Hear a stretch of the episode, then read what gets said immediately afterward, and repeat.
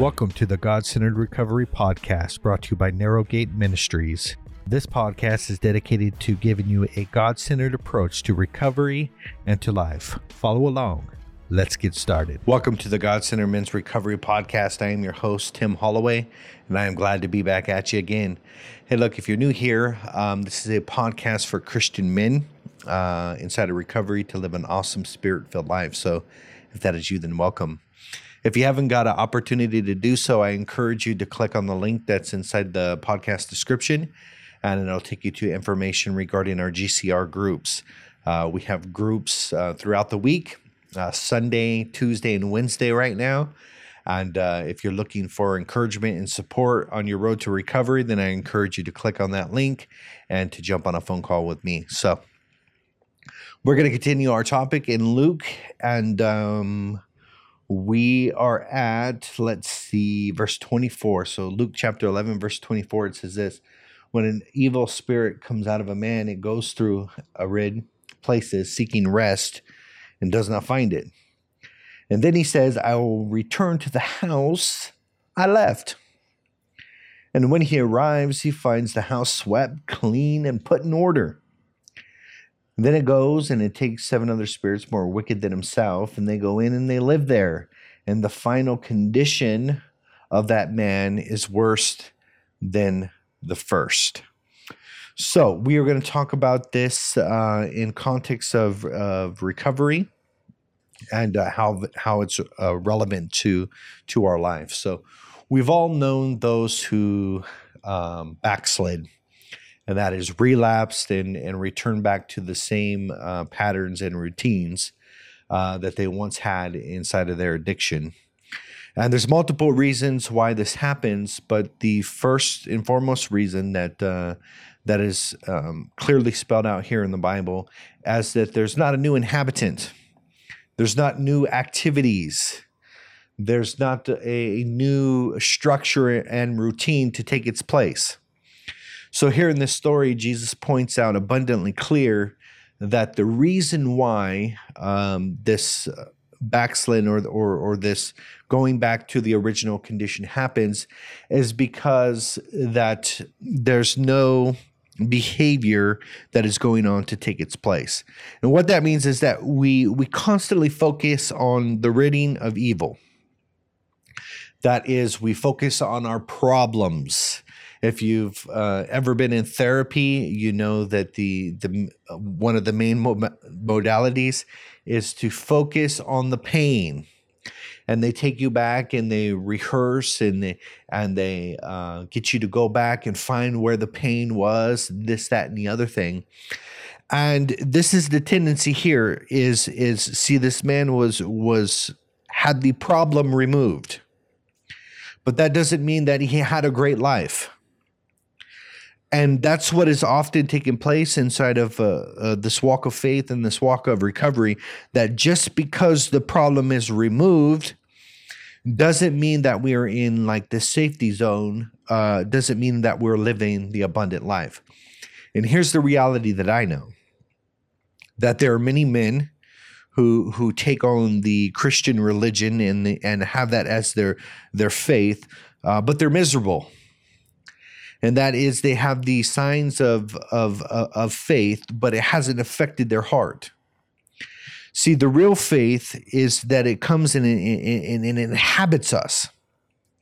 And that's what Jesus is talking about here. That there is there's this attitude, there is this um, this frame of mind, this new belief systems, new routine, new structure that comes and begins to operate inside of our lives and you see the the holy spirit is meant to to come upon our lives or in our lives to begin to produce this awesome fruit. And as we read it's a uh, peace love joy gentleness goodness faith meekness temperance. You know all of those wonderful things that uh, um, that the holy spirit brings. But we have as men settled for a mediocre life a lot of times and that there's not this uh, feeling of of love and peace and joy and all of those things, uh, and we don't expect to actually live that way. I find a lot of men expect, you know, misery. They expect their life to be hard. Well, here's the reality of things that that the Bible says the way of a transgressor is hard. And that Jesus' yoke is easy and his burden is light. So there's got to come a, a frame of change inside of our hearts, inside of our minds that says, you know what? I expect to be filled with peace, love, joy, gentleness, and goodness and faith, and all of those good things because that is actually the the purpose of the spiritual life. So they, we have in recovery circles of what they call a dry drunk. And that is that you're you're no longer drinking, you're no longer an addict. Uh, in this case of the man in Luke, that he's no longer inhabited by by evil forces, right? And but your life isn't changed in any way or fashion. That is, you still lash out in anger. You still have a lot of emotional problems. You still have all this unforgiveness that is festering inside of your heart. And you might be clean, but you're miserable.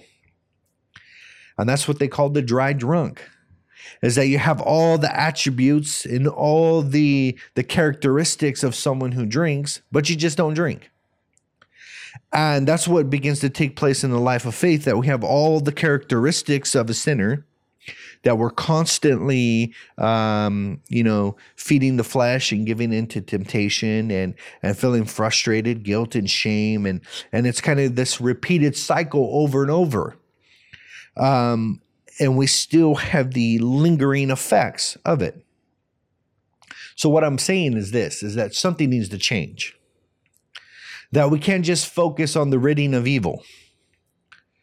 Because that is that is simply not enough and this is the way many men operate. They look at their you know their all their addictions and all their different things and and all the different evil that's inside of their lives and say you know what? I'm going to focus on my problems. I'm going to focus on ridding myself of all this evil. And so we go to therapy or, or we, go, we use the 12 steps and all these different things to begin to focus on our problems. Well, I am here to offer you a different way. And the reason why I'm offering you a different way is because I see the fallacy in it, I see the problem in it. Here's the first number one problem is that whenever you focus on something, it magnifies and gets bigger. So if I'm going to focus on the removal of my problem, eradicating evil from my life, then that is going to begin to grow. And that is all I'm going to begin to think about is the eradication of my problem. And the problem magnifies and it gets bigger and bigger and bigger. Where I'm thinking about the problem, I'm talking about the problem, and my mind is consumed with my issues. And what we got to understand is, is that no one gets better by focusing on their defects. Nobody gets better by focusing on their problem. If that was the case, then this man would have been nice and had a fulfilled life because the evil was eradicated from his life. And what began to happen is that the evil returned. And it returned in full force with a double, triple, quadruple portion. And the reason why it returned in a greater fashion was because the house was uninhabited. That means it didn't have any any concrete uh, values. It didn't have any activities. It didn't have um, any joy, peace, goodness, and peace. See, if he would have came back and the house was inhabited and it was filled with with activities and relationships and values and all that stuff there would have been nothing for him to return to. And so what i'm talking to you today is is is the idea of of habit replacement. And that is you begin to operate in positive things in your life positive activities and you begin to grow and expand those, then there's no room for the evil to return. This is super important. So the first one is this is that you crystallize your values. and that is you you're you're most likely to reject an addiction when your values are solidified and that is you know what you want you're thoroughly attached to who you are what you're about and why you want it i think one of the greatest things that you could do is begin to do your why statement and that is why you want this life of sobriety why do you want to walk this spirit filled path? Why do you want this connection with God? Why do you want intimacy inside of your marriage? Why do you want, you know, all of these things? Why do you want to build a legacy, uh, uh, leave a legacy inside of your life? Why, why, why, why, why? And once you begin to solidify your values, you begin to focus on activities that are important to you. And what that begins to do is begin to waking up and a desire inside of you that you begin to want things. This is one of the key things for recovery is you begin to want things. You begin to want a better relationship with your wife. You begin to want a, a greater connection with your children. You begin to want to build an awesome business, want to connect with people. You begin to want this awesome spirit-filled life and connection with God and you begin to want in general a holistic lifestyle that is thriving and growing. So, when you have this solidified and in place, when evil comes to return, it might look, it might knock on the door and see that you ain't got time for that. You ain't got time for that. Because you be, you are beginning to do some awesome things that are making you feel good inside. And you have begin to change your mindset and your activities. That you are filled with goodness. That you are filled with structure. You are filled with daily habits and routines that make you happy you have solidified your why and what is important to you so when evil tries to, to, to return once again you ain't got time for that and you have solidified what is important to you and that you have filled your life. The house has been inhabited. And that you've been inhabited by, by God's spirit and goodness and connection and relationship. You've been inhabited, or you have been uh, uh, activities and all of these things that are more important. So the bottom line is, is you got to solidify what it is you want. You see, for us to begin to change, and for when evil returns, for us not to go back into that state and condition, we have to ask ourselves do we want more pain? Do we clearly see the impact of the emptiness? You see, that's the main problem here is that when when evil came to return, the house was empty. It was swept, it was all put in order, but but the key thing is that it was empty. And that's what begins to take place in our lives that we get uh, we get to overcome our addictions, overcome those desires, and and what begins to happen is an emptiness is that we don't replace the activity with positive things in values, in relationships, and activities. You see, if the evil came back and seen these three things begin to operate, there wouldn't have been room for the evil to return. The evil would have seen that they have core values, they have desires, they have things that they want. They're fully attached to their why.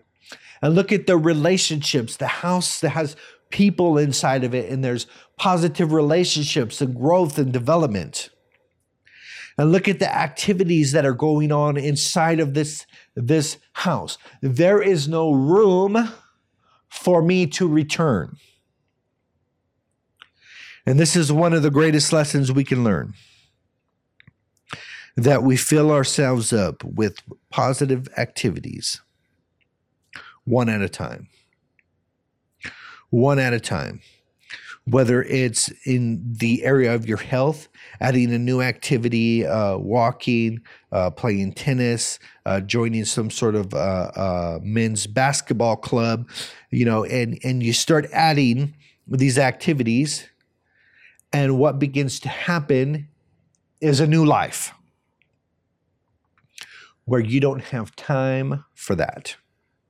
See, here's the reality of things that you know, if by some stupid reason I decided to relapse and and uh, go have a drink, uh, it'll probably last three days because that's usually what I do with the binger.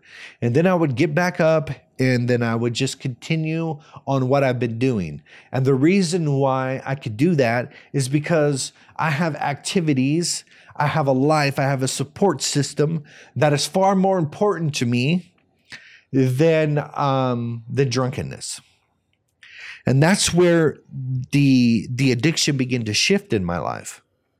Like mine was a slow gradual process of, of decreasing.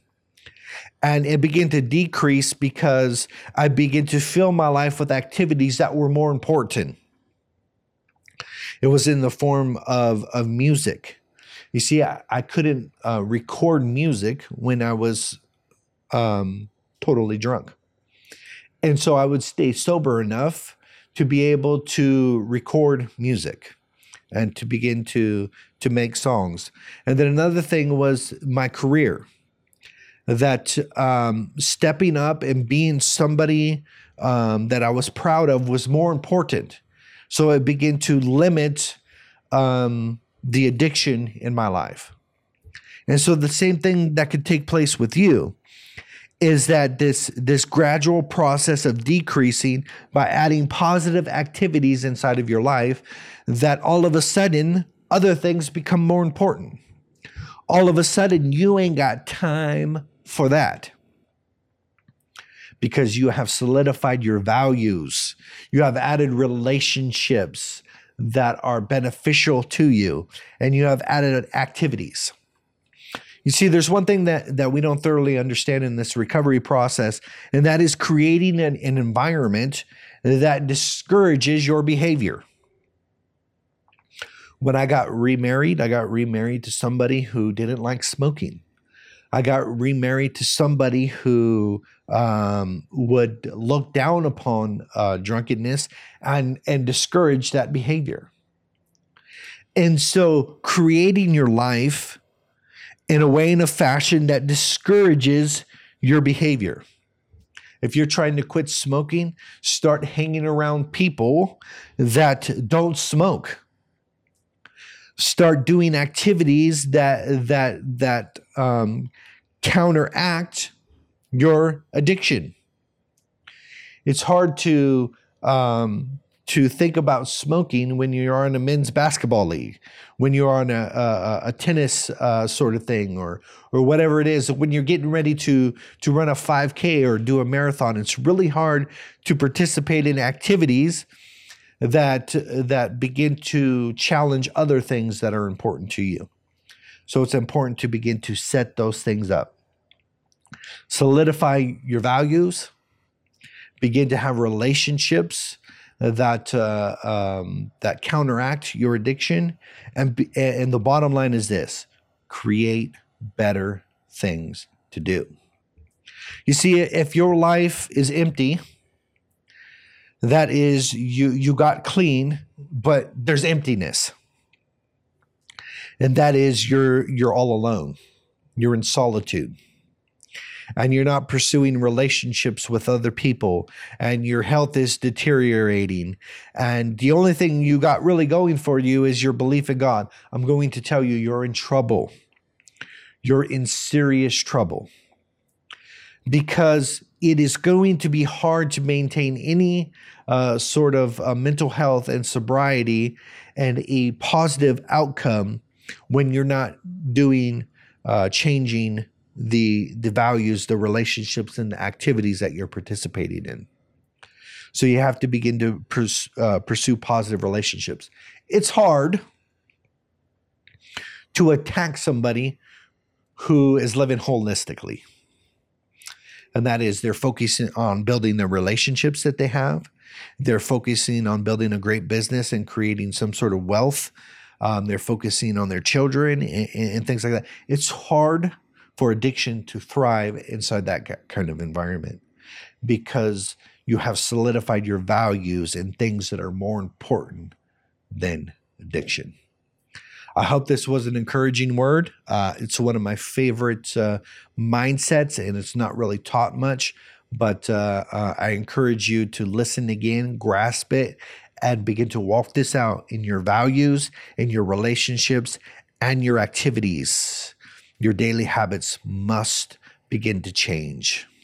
Peace, brothers.